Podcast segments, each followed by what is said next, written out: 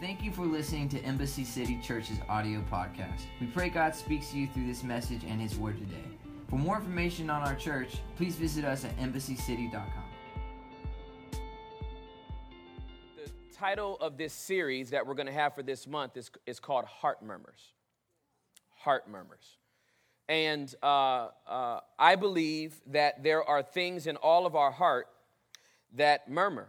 And I'll give you some clarity uh, to what that means because I don't want you to initially think that that must be a bad thing, even though we'll talk about some things that might murmur in the heart uh, that could be uh, uh detrimental to you. Um, uh, so if you're taking notes, and you should, and if you're not a note taker, you should still take notes. Uh, the title of this first message is We Need a Heart Transplant. The reason why I put we need a heart transplant and not you need a heart transplant is because we need a heart transplant. I needed one, you need one, we all need a heart transplant. And so uh, I'm going to read you some scriptures and then we're just going to fall into this. I'm so excited, okay? Uh, Matthew chapter number 12, starting at the 33rd verse, goes a little something like this. This is Jesus talking. A tree is identified by its fruit. If a tree is good, its fruit will be good. If a tree is bad, its fruit will be bad. You brood of snakes! Jesus was always coming at the Pharisees. How could evil men like you speak what is good and right? For whatever is in your heart determines what you say. A good person produces good things from the treasury of a good heart. And an evil person produces evil things from the treasury of an evil heart. And I tell you this you must give an account on judgment day for every idle word you speak. The words you say will either acquit you or condemn you. okay, let's pray before we get into this. Lord Jesus, help us all. Bow your heads. Uh, God, oh, we need a heart transplant. Amen.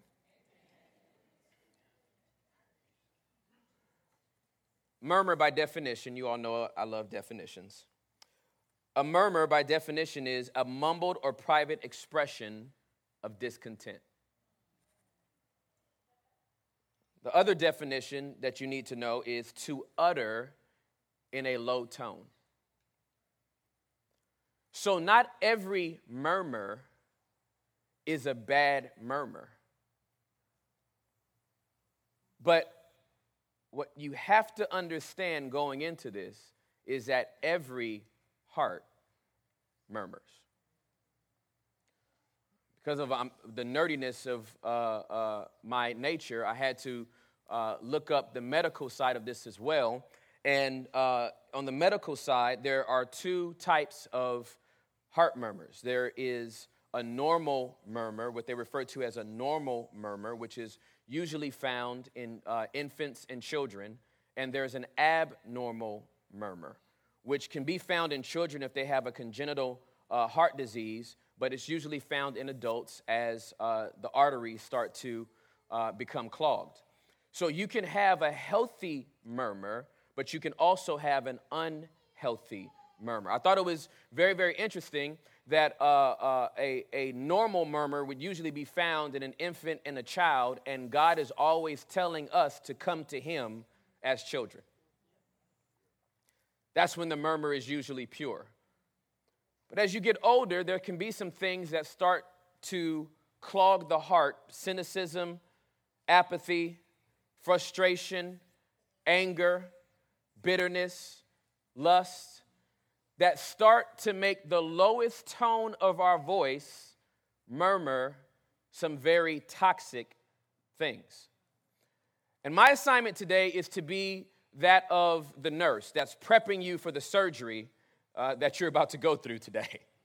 And so, if you've uh, ever gone th- through an operation or you've ever had to go to the hospital, usually the nurse is the one that comes in first and they start doing the preliminary checks and they get your blood pressure, they get your temperature. Uh, they start to get some reads on you because when the doctor comes in, the doctor is really coming in to actually just do the work.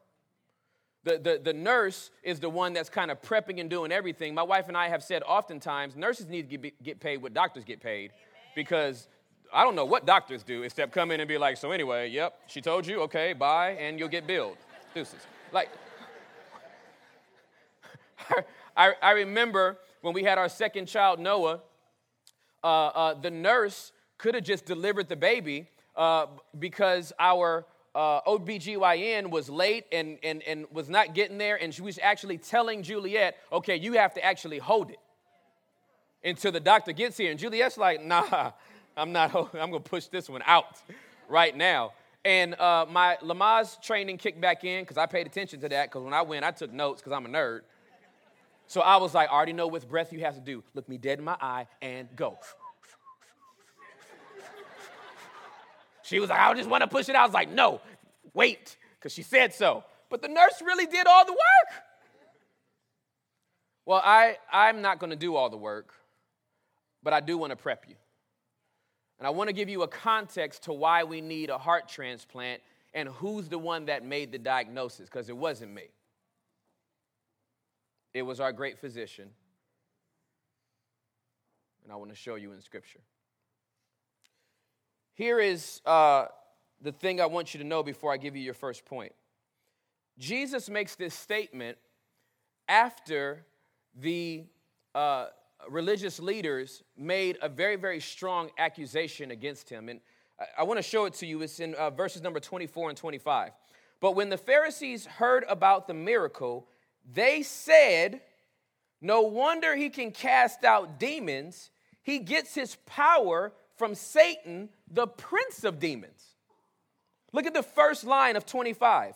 Jesus knew their thoughts and replied. No. Now, scripture says in verse number 24 that uh, they said. But in verse 25, it says Jesus knew their thoughts.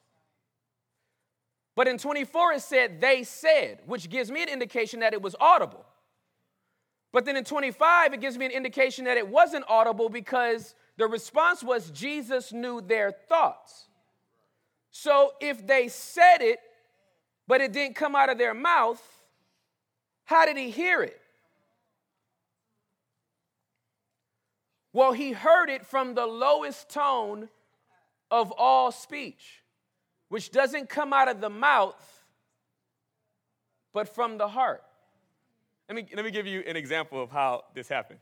So, so they see Jesus cast out this demon, and they, they, they looked at him, and this is literally what they did. No wonder he can cast out demons. He gets his power from Satan, the prince of demons.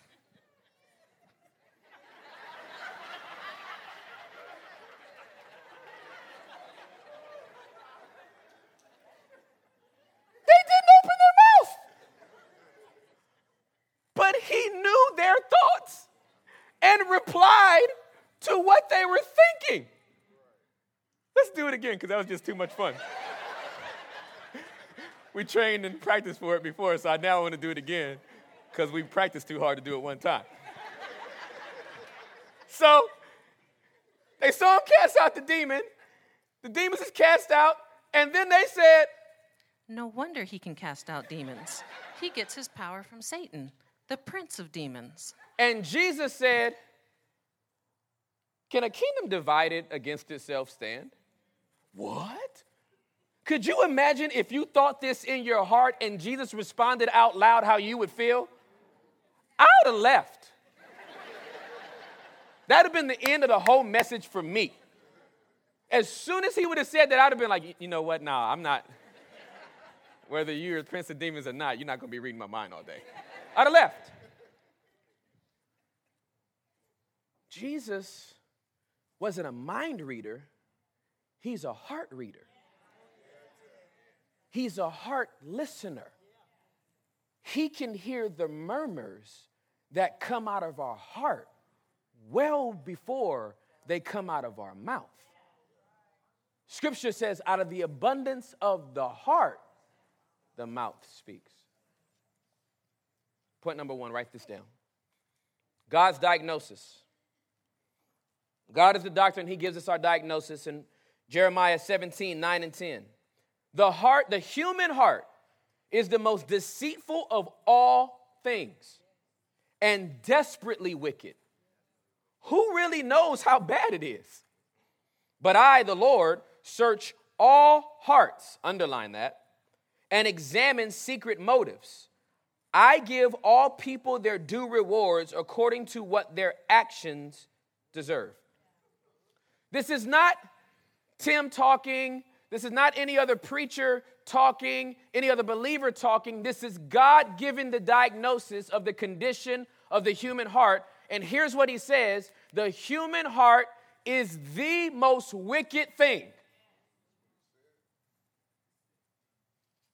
This is the diagnosis that you have to live with from the beginning in Genesis chapter number three. When Adam and Eve both disobeyed God and decided to eat from the tree of the knowledge of good and evil, the human heart became corrupted. And it's been corrupted ever since. Even on, is there anybody in here besides me that can admit being blood bought, redeemed, transformed, fully sanctified, and walking out your soul salvation and, and striving to live uh, good, that you have some thoughts that you're like, whoa, I, wait, wait a minute. What am I thinking today? Anybody beside me? Okay. Um, uh, if you didn't raise your hand, just keep living. You, it, it, it may not happen on Sundays. It might maybe happens on Tuesday during rush hour. There's some thoughts. There's some murmurs that start coming out of the heart that you're like, what am I thinking right now? I've been in worship. I'm just talking about me. I've been in worship and had some of the craziest thoughts come to my mind while I'm trying to put my mind on Jesus. It's your breath in my. Whoa, wait a minute. so we pour. wow. Where did that just come from? That was 11th grade. My heart is desperately wicked. Who can know it? Why did that come in my heart right now? Because underneath everything that comes out of our mouth, there are some things that still reside in our heart. And they just murmur at a very low tone. And you may go weeks or months or years without even knowing it's there. But if you get quiet enough, God wants to address those murmurs. So God is the one that gives us the diagnosis that our hearts are desperately wicked. Point number two, write this down our acceptance.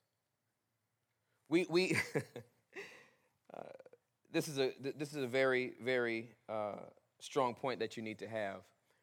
Because when a doctor gives a diagnosis, you have to accept the doctor's report. Now, this is the only diagnosis that you can get that is futile to try to get a second opinion.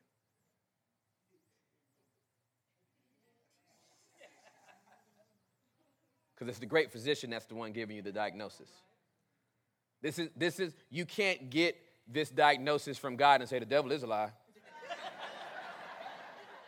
the only report I'm going to believe is the report of the Lord, where He's the one that just reported that your heart is desperately wicked. So you can't bind this scripture. Okay, please have some theological sense to know that he's the one that gave the report, so you can't rebuke the report that he gave. Okay? Now, you can have a sickness or an ailment that you go into a natural doctor for, and you say, you know what? I'm, I'm standing on God's word, and by his stripes I am healed. Amen. You can do that. But with this thing I'm talking about, God's the one that gave the report. There's no rebuking it. So we have to accept it. But, but how do we accept it? Well, uh, there's a great template here uh, that we can read in Psalm 19, verses 12 through 14. How can I know all the sins lurking in my heart? Thank you, David. Cleanse me from these hidden faults. Keep your servant from deliberate sins. Don't let them control me. Then I will be free of guilt and innocent of great sin. May the words of my mouth and the meditation of my heart be pleasing to you, O Lord, my rock and my redeemer. Here's the acceptance of David. I, I can't even know all the stuff that's lurking in my heart. I need some help with this. And, and I want the, think, see how this is connected again. I want the words of my mouth and the meditation or the murmurs of my heart to be acceptable to you. I don't want to just watch what comes out of my mouth and have a heart full of toxic words that stir and churn all day and all night long. I don't want to open up my mouth and say the right things to people, but still be cussing them out in my heart. I don't want to open my mouth and say, I forgive you, but in my heart be like, I'll kill you.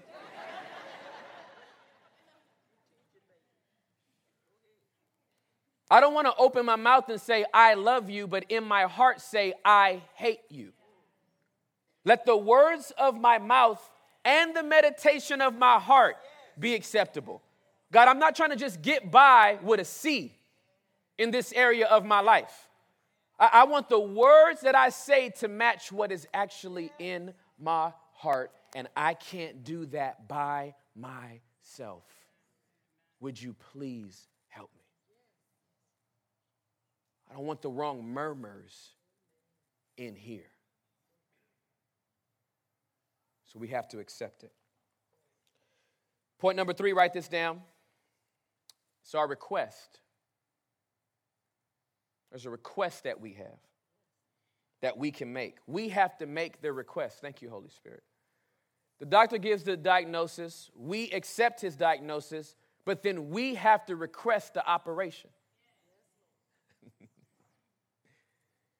He cannot perform the surgery without your consent. I wish he would. It would be great, especially in the world that we live in right now. It would be fantastic if God just kicked in the door of our souls and said, I'm going to fix this right now. But He gave us free will. And He will not perform a heart surgery on anybody without their permission. And so we get the diagnosis we can accept the diagnosis, but then we still have to request the operation. David seems to be the best at this. David seems to be the best at observing what's going on in his heart and, and, and asking the right question, questions, giving the right prayers. Here it is in Psalms 51, verse number 10. Create in me a clean heart, O God Renew a loyal spirit within me. If you don't know what to request, just read Psalm 51 and 10. Create in me a clean heart and renew a right spirit in me. I'm making the request now. I need you to do something new in here.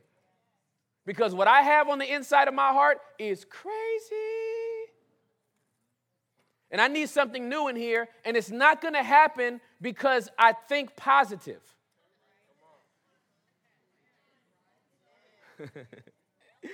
it's amazing to me uh, uh, uh, that people want to come to church and get pop psychology as a way to motivate them to do right.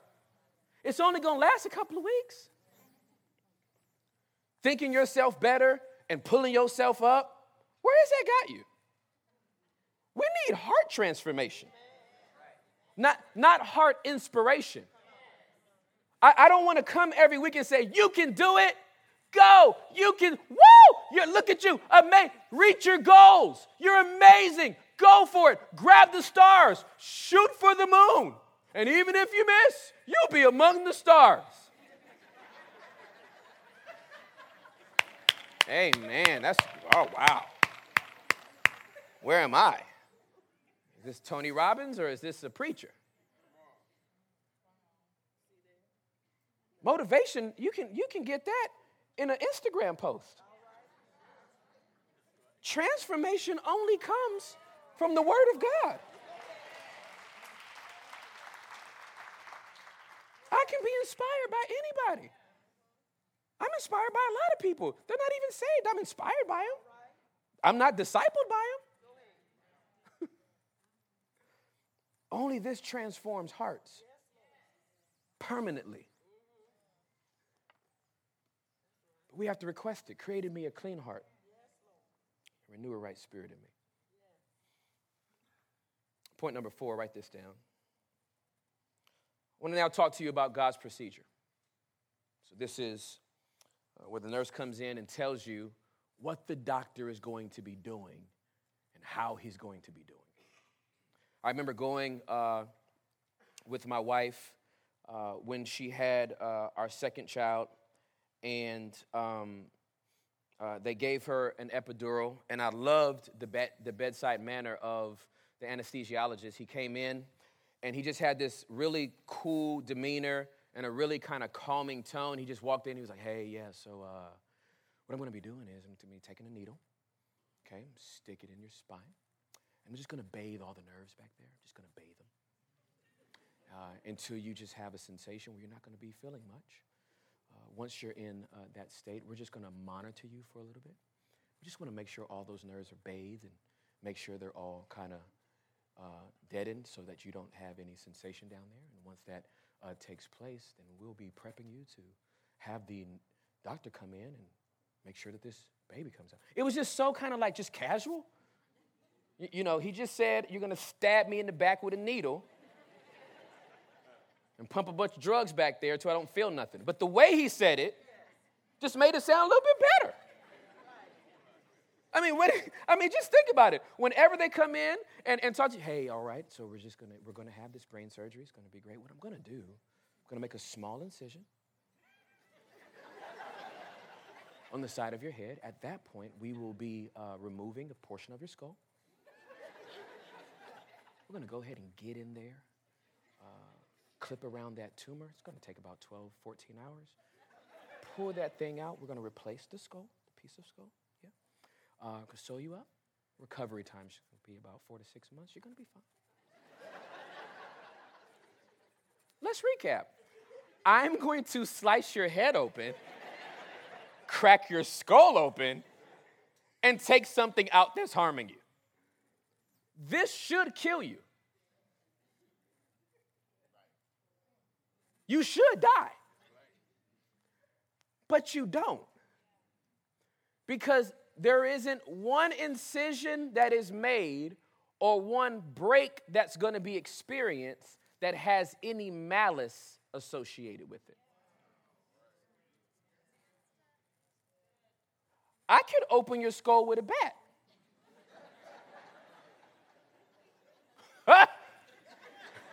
there was a lady over here, her, her reaction to that was priceless. She was like, oh my God.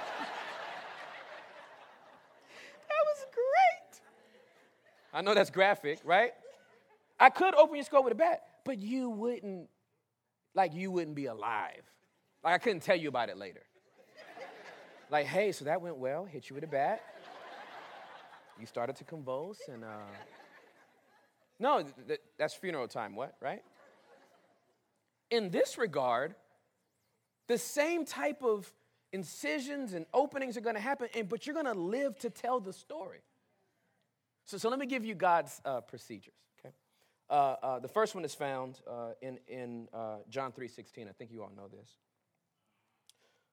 For God, for this is how God loved the world. He gave His one and only Son, so that everyone who believes in Him will not perish, but have everlasting life. Let me, let me articulate to you this, this portion of the procedure. So here's what God's going to do. Uh, thank you for coming in. I appreciate you being able to uh, come in, receive the doctor's diagnosis, accept it, uh, and request uh, for this heart uh, transformation to take place in your life. It's fantastic. Um, here is what's required for you to have a heart transformation death. It's going to require your death uh, for this operation to go well. And, uh, but if you can successfully die right, you're going to live forever.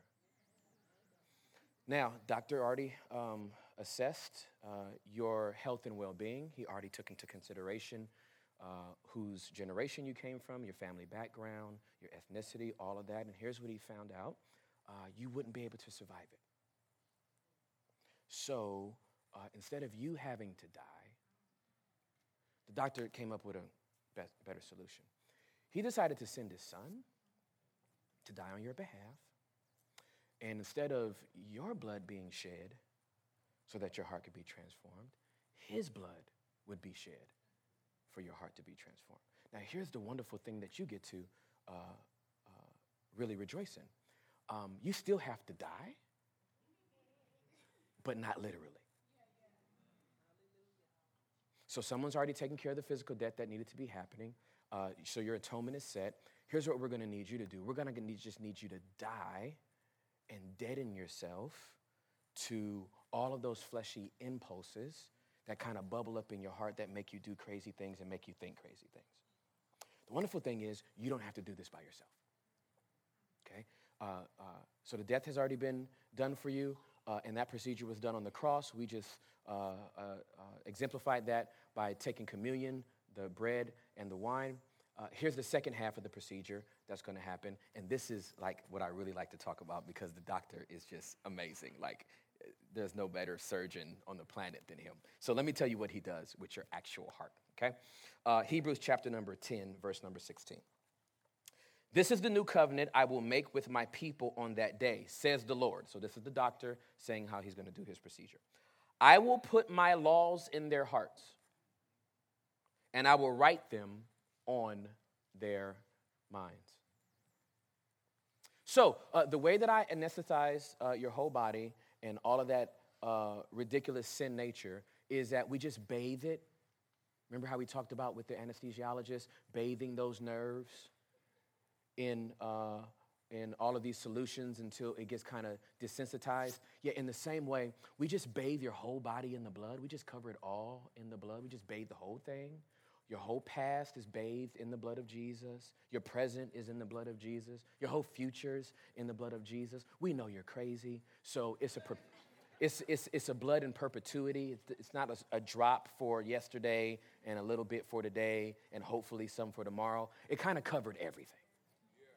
Now, what that gives you an opportunity to do is to live in freedom from any of it. It doesn't mean you're going to forget it, but it does mean that you don't, that you don't have to actually participate it anymore. And here's what the doctor's gonna do, right? So he opens up your heart. When he opens up your heart, he's actually gonna write his laws on your heart. So, like all that sinful nature that was written on there before is gonna be covered up with what the doctor decides to write on your heart. What he's writing on your heart is an actual covenant with him that is eternal.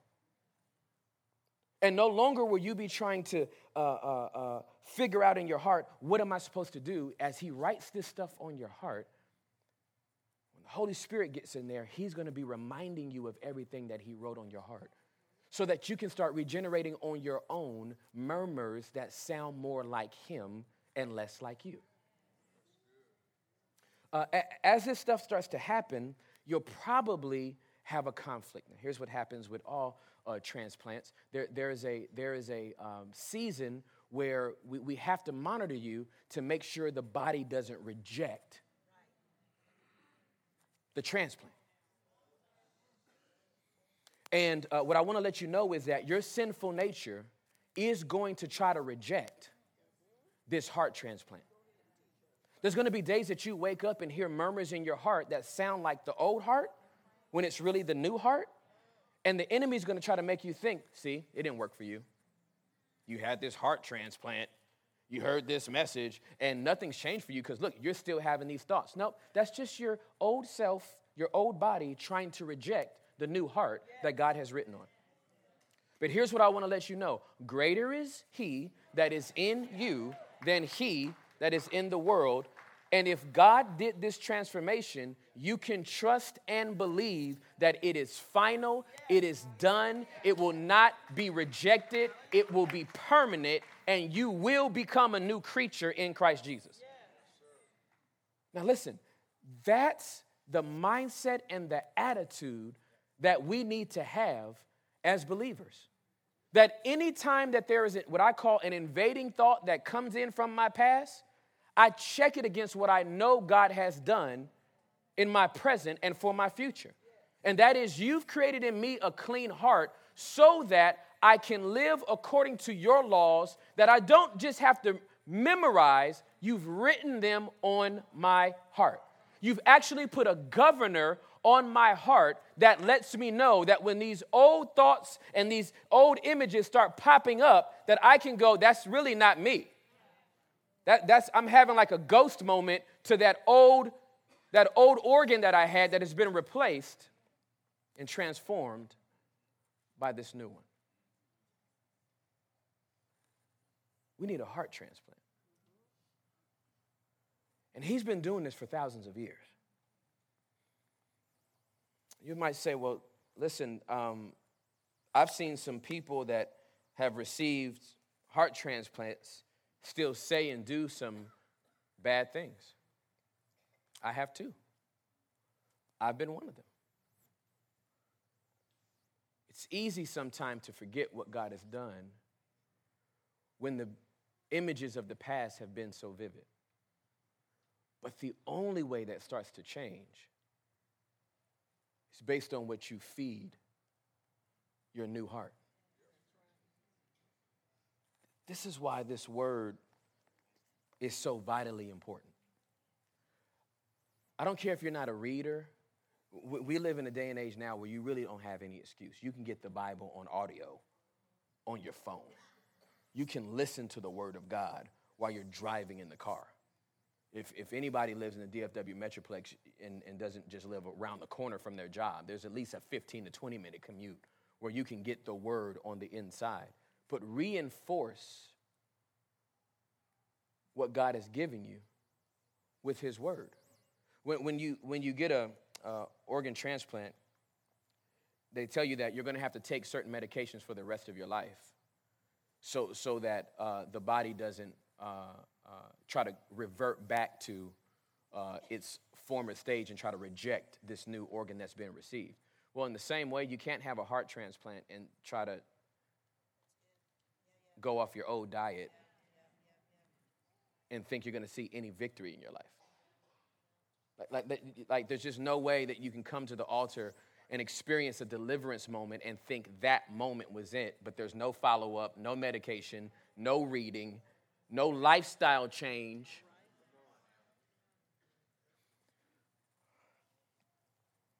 I've seen people that have uh, needed organs because they ruined their own with alcohol consumption or smoking or, or something like that. They need lung transplant, they need uh, uh, new liver, stuff like that. Wouldn't it be crazy to, to, to, to have someone donate an organ to you and you still go about your life the same? You almost died. Somebody was generous enough, either, either living or close to their death or when they died, decided to give an organ to you, and you, the way you celebrate, if you, got you know an uh, uh, organ transplant and it was a liver, the way you celebrate is by having a bottle of whiskey. Woohoo! A new liver. Let's do the old stuff to the new thing and think something's going to change. Praise God, I have a new life. Let's live the same old way and then be shocked that we don't see any breakthroughs and victory in our life. I don't understand why God's not doing more for me. You're doing the same thing you were doing before your transformation. And something has to change. So today, we need a heart transplant. There was a certain direction that I thought I was going with this message earlier this week. I actually shared it with several people and thought, man, this is the way I'm going to go with this message. I'm really excited about it. And the Holy Spirit said, Tim, you're, you're ready to address heart murmurs without addressing the fact that, need, that they need a heart transplant first. You can't deal with any of the murmurs in the heart unless they accept my diagnosis and requests for a change in their own lives. You won't be able to receive anything else in this series if you don't first admit, I have some stuff rumbling at the lowest tone in my heart that is not healthy. That's where we need to start. And so today, that's where we're going to start. So, in a moment, we're going to pray. We're going to do the altar ministry a little bit different this weekend. I'm not going to have our friends come up to pray with you. I just want to give you an opportunity to respond to the Lord. That if you know that you're carrying something in your heart that is murmuring in a way and recurring in a way that you know is unhealthy, unhealthy, I just want you to be brave enough and bold enough to ask the doctor to transform you.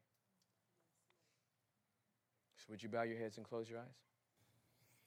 Holy Spirit, um, we appreciate you taking the time to speak to us about our hearts.